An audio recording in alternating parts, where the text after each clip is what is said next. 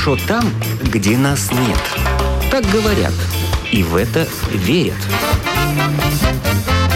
Мифы и рифы заграничной жизни в программе «Как вам там?».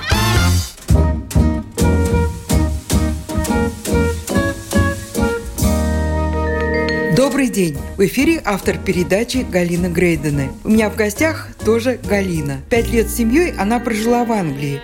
И вот два года назад с дочкой вернулась в Латвию.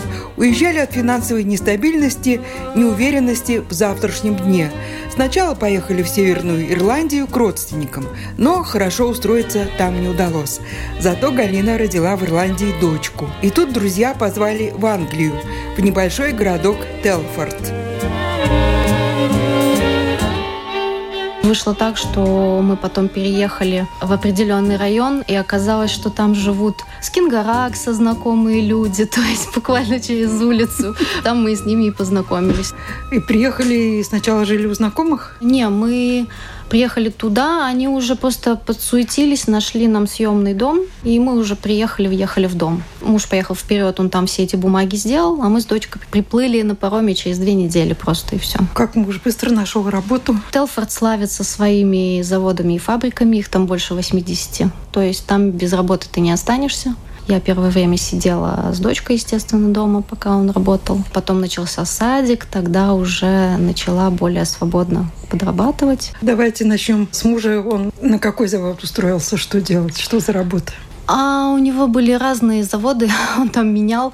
Два места он поменял. Он сначала работал, упаковка салатов была. Потом он устроился на мясной завод, и потом на нем довольно-таки долго работал. Какие смены были? Ночные были, нет? Да, у них там было так, что неделю ночная, неделю с раннего утра, с 6 утра до 3 часов дня, потом вечерняя смена. Ну, вот это вот каламбур такой. Но принципе, если ты достаточно какое-то время хорошо отработал, ты можешь этот график под себя все-таки подстроить и договориться, например, что ты будешь работать только ночные или только дневные. Ну, в общем, так потом он и договорился. И что он выбрал? Проще. Утренние смены чтобы в течение дня и вечер, ночь дома, естественно. Да, да ночные тяжело, конечно, сбиваются все ритмы, и днем спать, когда ребенок, это тоже практически невозможно. Сейчас ребенку сколько лет, девочки? Ребенку семь почти.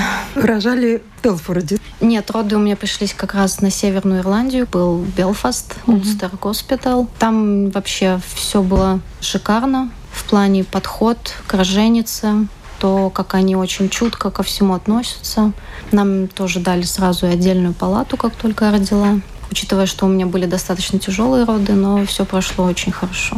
И не надо было платить, да? Нет, все абсолютно бесплатно, бесплатно у них, да. И за отдельную палату, и за хорошее да, питание. Ничего. И питание, причем приносили меню, из которого ты мог выбрать сам себе, что ты хочешь поесть. То есть и довольно-таки очень вкусно кормили. А вот тяжелые роды не по их вине, да? Не, не, не по их. Они сделали все, что могли, да. чтобы все было хорошо, да? да? Мы жили в двухэтажном доме, мы снимали... Полдома? Нет, весь дом был наш. Ого. да, ну мы как бы жили не в самом центре Телфорда, нам до него еще добираться нужно было.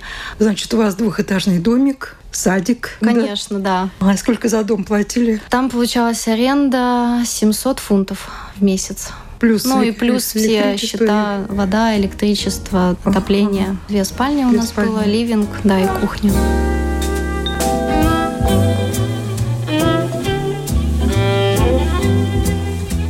Доросли до детского садика, и в садик угу. легко было устроиться? Да, там не так долго. Заранее подали также документы, когда уже возраст подходил. И мы не ждали долго. Не знаю, может быть, три месяца где-то заняло все это. Там у них правило. Ты живешь в определенном как бы area, считается, я не знаю, район. Ты можешь подавать на три самых ближайших садика от тебя.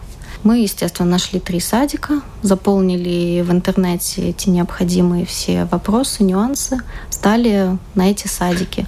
Первый садик, в котором появляется свободное место, сразу же с нами связывается, присылает письмо, можно прийти посмотреть все, побыть там, посмотреть, какое у них внутри правила и так далее. Если все устраивает, то ты остаешься в Со этом скольки садике. лет у вас? Там, в принципе, у них ясли с 10 месяцев. Но я не была готова в 10 Мгм. месяцев отдать ребенка, и поэтому мы пошли в два года. В садик она проходила до какого возраста? До четырех лет, а в четыре года, когда ей исполнилось, просто мы уехали. Что Вот. ты по-английски уже говорила? Да, конечно, говорила. Мне понравилось, что у них очень был такой интересный подход к детям, которые не владеют английским языком. У них есть такой человек, как медиатор, то есть он находит подход к этому ребенку и помогает ему влиться в атмосферу, в чужой язык. У нее были специальные карточки, на которых были нарисованы различные действия, предметы. И когда нужно было, например, сесть за стол, она показывала столик, нарисованный на карточке, говорила table, sit, садись. То есть она ребенку все показывала, объясняла на карточках руками, жестами, чтобы ребенок понимал. Это в два года уже? Да, да. Она приходила каждый день, и на протяжении двух месяцев она с ней занималась, пока ребенок начал понимать простые какие-то действия, что от нее требуется, когда они идут гулять, когда нужно одеваться и так далее. Тихий час был? Вот с тихим часом мне там не очень нравилось. Я вас понимаю. А в итоге получилось так, что я ребенку этот тихий час вообще отменила, чтобы она вообще не спала. Мы просто Мгм. ложились раньше спать вечером. Потому что нету ни специальных мест Где для спать? сна. Да, ни помещения отдельного, ни вообще мест. Просто такие небольшие, такие, может, сантиметров 10, как маты.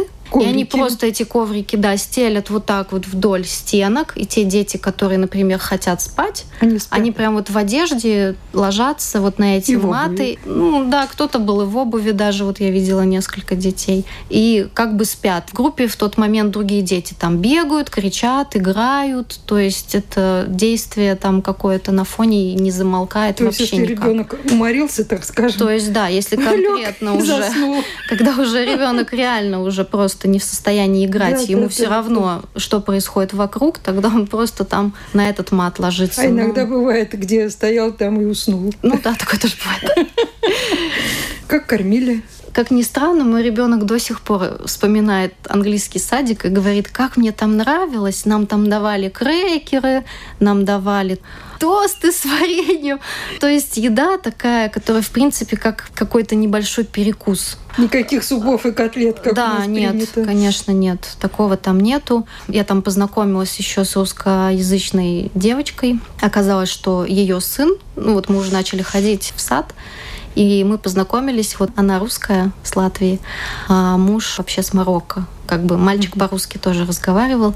И вот они с моей дочкой там дружили по-русски между собой. И она говорит, как-то раз, говорит, я тоже, говорит, возмущалась, что ребенок полдня ходит голодный. Говорю, мы привыкли в семье, говорит, я варю суп, то есть мы кушаем полноценно, второе пюре. Так вот, она говорит, один день они, говорит, дали ему из консервы этот томатный суп, который ребенок вот так посмотрел и не стал есть. Потому что Мгм. наши женщины привыкли готовить вкусно и из нормальных полноценных продуктов и консервам не очень. То есть ребенок тоже не понял этого супа, естественно, он его не стал есть.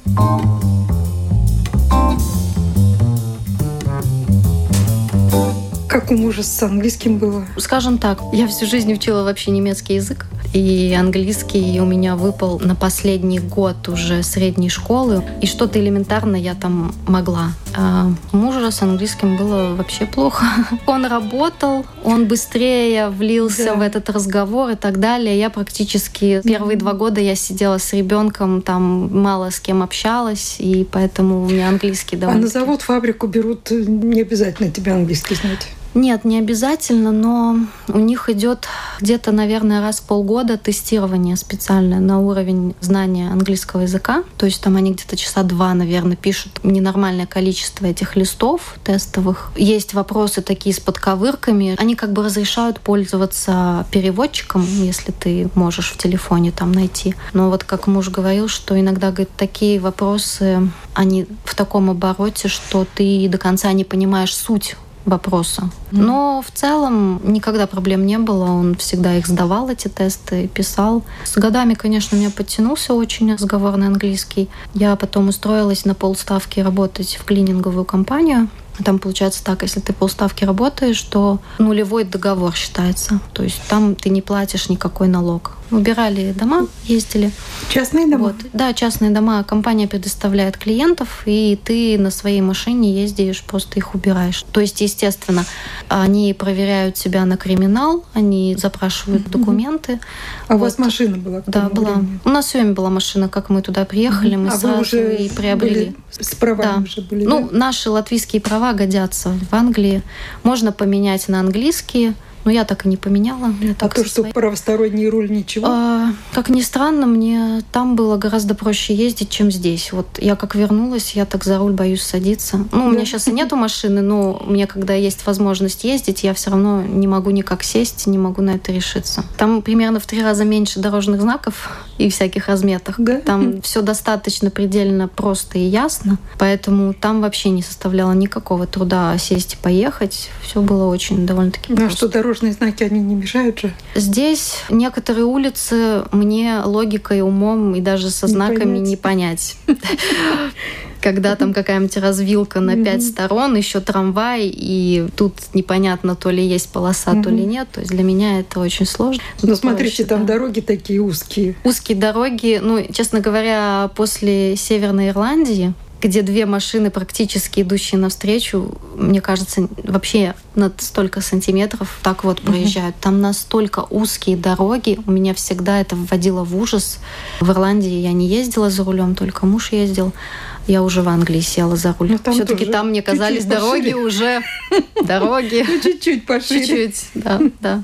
Так как-то они умудряются лбом не сталкиваться на таких дорогах. Да. Как ни странно, да, у них вот более сознательные, особенно где спальные районы, все соблюдают, стараются вот эти 20-10 миль соблюдать.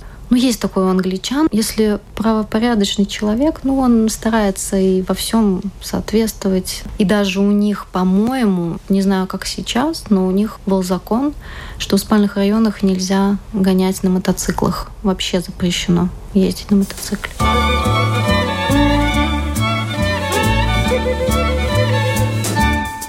Получал больше тысячи, да? Да, я, конечно. Фунтов. Фунтов. Ну, вы поменьше, конечно. Ну, я поменьше. Можно было так, в общем-то, выжить. Вы снимали хороший дом по нашим, по латвийским меркам. Ну, да. Правда? Да.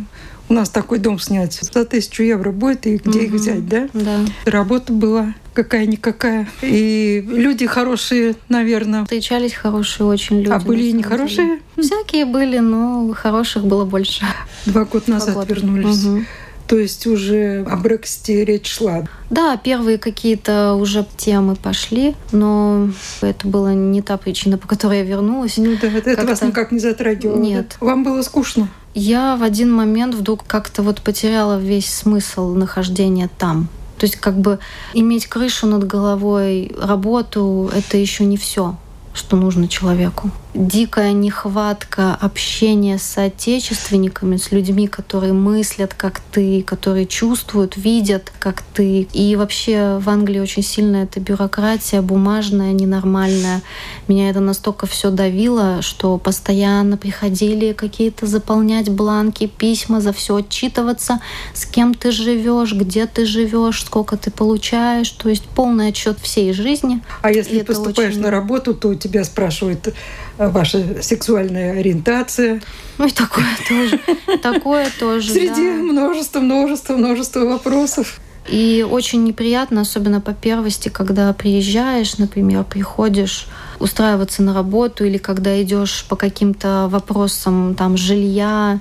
Было и такое, что когда не было работы, я и на биржу ходила. И вот иногда такие вопросы ты не понимаешь, эти вопросы вообще допустимы, либо это слишком лично, и ты имеешь право на них не отвечать. Mm-hmm. То есть иногда бывали действительно такие вопросы неудобные, что... Ну, например? По поводу ориентации, конечно, да. Ну, да.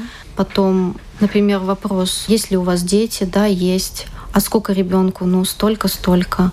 А ребенок спит с вами в одной спальне или в разных? Какое это а имеет как это отношение, имеет да? вообще К отношение? работе. Да. Кто первый решил уехать, вы или муж? Вообще у нас все сложилось по семейным обстоятельствам. Я уехала, он там остался. Гостьей передачи была Галина, которая после пяти лет жизни в Англии решила вернуться на родину.